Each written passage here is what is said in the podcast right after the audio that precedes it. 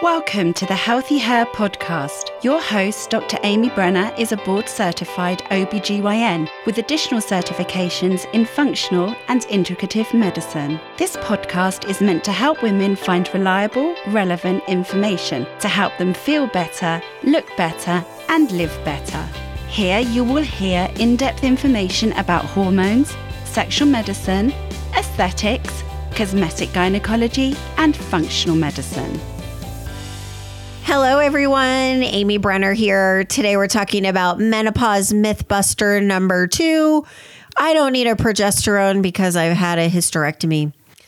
This just makes me absolutely crazy when I see this. And I see this on a daily basis with uh, new patients. And uh, the answer is yes, you do when you were uh, in your 20s and your hormones were optimal, your ovaries made estrogen, progesterone, and testosterone. And our creator, whoever you think that might be, actually did that for a reason. Our bodies are amazingly designed, and those three hormones have definite uh, advantages and roles in our bodies. So just because you've had your uterus removed doesn't mean you need those other you don't need those other hormones.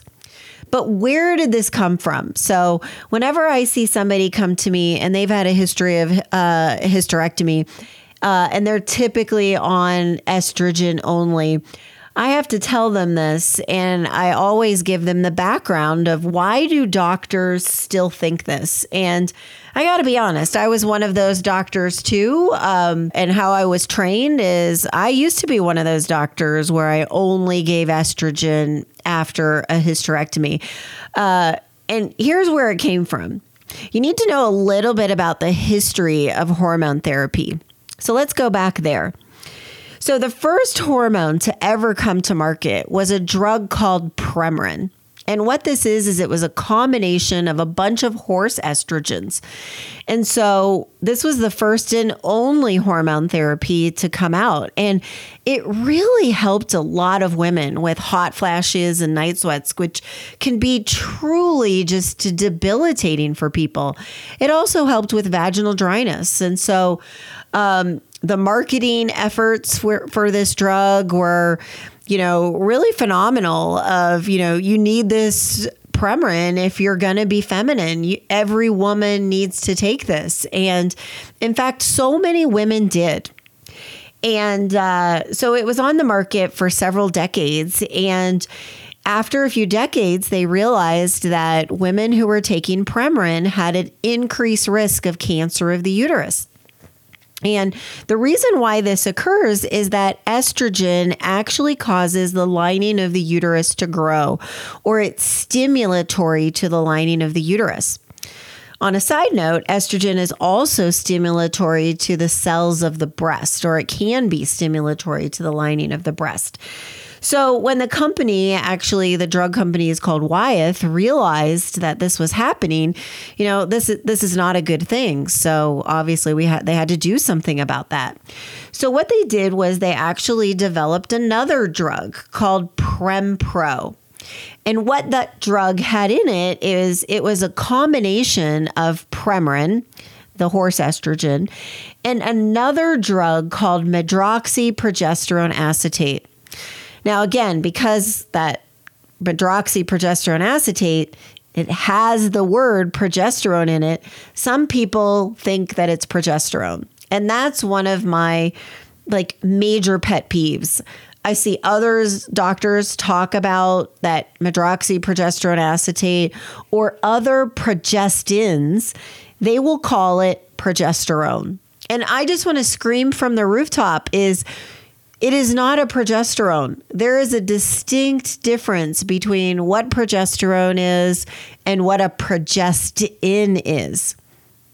Uh, what a progestin is, is where a drug company has taken the molecule of our bioidentical progesterone, altered it just a little bit so they can patent it, and that's what's called a progestin. So, the component of medroxyprogesterone acetate is a progestin. So women were who still had their uterus intact were given Prempro. And this prevented the increased risk of endometrial cancer or uterine cancer because progestins do counteract that stimulatory effect of estrogen on the uterus.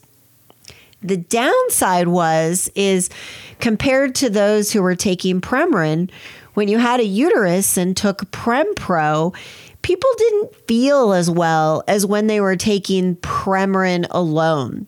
There was more bloating, there was more mood issues, their cholesterol numbers and blood sugar numbers weren't as good.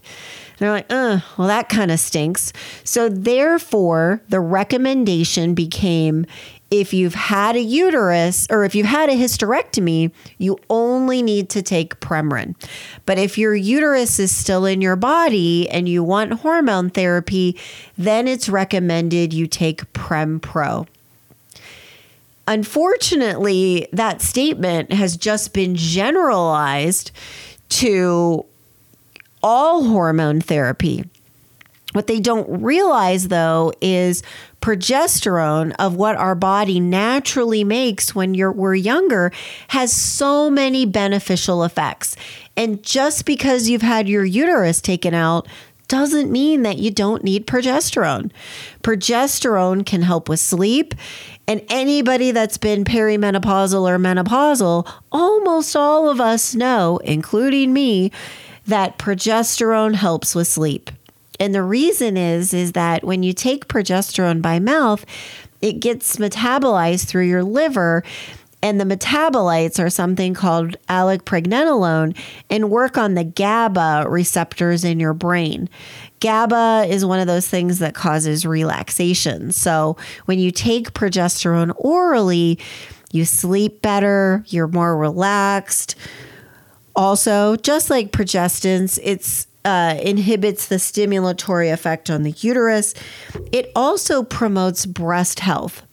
There is a big study called the uh, EPIC uh, E3N study where there were 80,000 women in this study who were given natural bioidentical progesterone, and they actually had a lower risk of breast cancer. Uh, there was also no risk of getting a blood clot. And so natural progesterone can be more breast um, protective. There's also an element of progesterone helping uh, maintain bone mass, which is another issue when women go through hormonal decline of uh, leading to osteopenia and osteoporosis.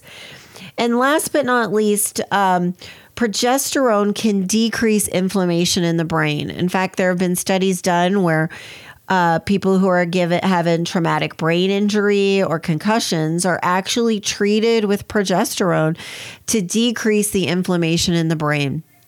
So, long story short, just because you've had your hysterectomy doesn't mean that you shouldn't take progesterone. Hope this helps. Thank you for listening to this episode of Healthy Her. You can find us on Instagram, Facebook, and the web. Go to www.dramybrenner.com to learn more. This podcast is for general information only and does not constitute as medical advice, the practice of medicine, nursing, or other healthcare services. No patient physician relationship is formed.